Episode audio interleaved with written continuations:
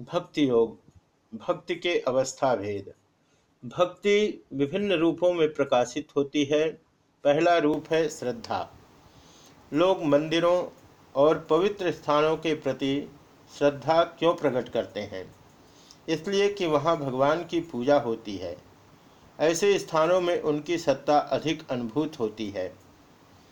प्रत्येक देश में लोग धर्म के आचार्यों के प्रति श्रद्धा क्यों प्रकट करते हैं? इसलिए कि ऐसा करना नितांत स्वाभाविक है, क्योंकि वे सब आचार्य उन्हीं भगवान की महिमा का उपदेश देते हैं। इस श्रद्धा का मूल है प्रेम। हम जिससे प्रेम नहीं करते, उसके प्रति कभी भी श्रद्धालु नहीं हो सकते। इसके बाद आती है प्रीति, अर्थात ईश्वर चिंतन में आनंद। मनुष्य इंद्रिय विषयों में कितना तीव्र आनंद अनुभव करता है। इंद्रियों को अच्छी लगने वाली चीज़ों के लिए वह कहाँ कहाँ भटकता फिरता है और बड़ा से बड़ा जोखिम उठाने को तैयार रहता है। भक्त को चाहिए कि वह भगवान के प्रति इसी प्रकार का तीव्र प्रेम रखे। इसके उपरांत आता है विरह। प्रेमास्पद के अभाव में उत्पन्न होने वाला तीव्र दुख। यह दुख संसार के समस्त दुखों में सबसे मधुर है, अत्यंत मधुर है। जब मनुष्य भगवान को न पा सकने के कारण संसार में एकमात्र जानने योग्य वस्तु को न जान सकने के कारण भीतर में तीव्र वेदना अनुभव करने लगता है और फलस्वरूप अत्यंत व्याकुल हो बिल्कुल पागल सा हो जाता है तो उस दशा को विरह कहते हैं। मन की ऐसी दशा में प्रेमास्पद को छोड़ उसे और कुछ अच्छा नहीं लगता। इतर विचिकित्सा। बहुधा यह विरह सांसारिक प्रणय में देखा जाता है। जब स्त्री और पुरुष में यथार्थ और प्रगाढ़ प्रेम होता है तो उन्हें ऐसे किसी भी व्यक्ति की उपस्थिति अच्छी नहीं लगती, जो उनके मन का नहीं होता। ठीक इसी प्रकार जब पराभक्ति हृदय पर अपना प्रभाव जमा लेती है तो अन्य अप्रिय विषयों की उपस्थिति हमें खटकने लगती है। यहाँ तक कि प्रेमास्पद भगवान के अतिरिक्त अन्य किसी विषय पर बातचीत तक करना हमारे लिए अरुचिकर हो जाता है। उन पर केवल उन पर ध्यान करो और अन्य सभी बातें त्याग दो।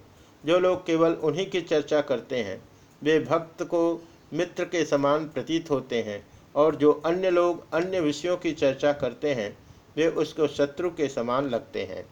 प्रेम की इससे भी उच्च अवस्था तो वह है, जब उन प्रेमास्पद भगवान के लिए ही जीवन धारण किया जाता है। जब उन प्रेम स्वरूप के निमित्त ही प्राण धारण करना सुंदर और सार्थक समझा जाता है। ऐसे ऐसे प्रेमी के लिए उन परम प्रेमास्पद भगवान बिना एक क्षण भी रहना असंभव होता है। उन प्रियतम का चिंतन हृदय में सदैव बने रहने के कारण ही उसे जीवन इतना मधुर प्रतीत होता है। शास्त्रों में इसी अवस्था को तदर्थ प्राण संस्थान कहा है। तदीयता तब आती है जब साधक भक्ति मत के अनुसार पूर्णावस्था को प्राप्त हो जाता है। जब वह श्री भगवान के चरणार बिंदों का स्पर्श कर धन्य और कृतार्थ हो जाता है, तब उसकी प्रकृति विशुद्ध हो जाती है, संपूर्ण रूप से परिवर्तित हो जाती है, तब उसके जीवन की सारी साध पूरी हो जाती है। फिर भी इस प्रकार का बहुत से भक्त बस उनकी उपासना के निमित्त ही जीवन धारण किए रहते हैं। उस दुख में जीवन में यही एकमात्र सुख है और वे इसे छोड़ना नहीं चाहते। वे राजन, हरि के ऐसे मनोहर गुण हैं कि जो लोग उनको प्राप्त कर संसार की सारी वस्तुओं से तृप्त हो गए हैं, जिनके हृदय की सब ग्रंथियाँ खुल गई है, वे भी भगवान की निष्काम भक्ति करते हैं। जिन भगवान की उपासना सारे देवता मुमुक्षु और ब्रह्मवादी गण करते हैं, ऐसे है प्रेम का प्रभाव।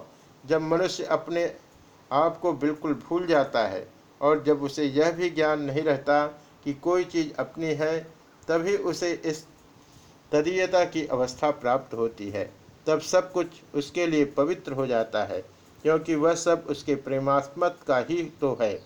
सांसारिक प्रेम में भी प्रेमी अपनी प्रेमिका की प्रत्येक वस्तु को बड़ी प्रिय और पवित्र मानता है। अपने प्राण प्रिय प्रणयनी के कपड़े के एक छोटे से टुकड़े को भी वह प्यार करता है। इसी प्रकार जो मनुष्य भगवान से प्रेम करता है, उसके लिए सारा संसार प्रिय हो जाता है, क्योंकि यह संसार आखिर उन्हीं का तो है।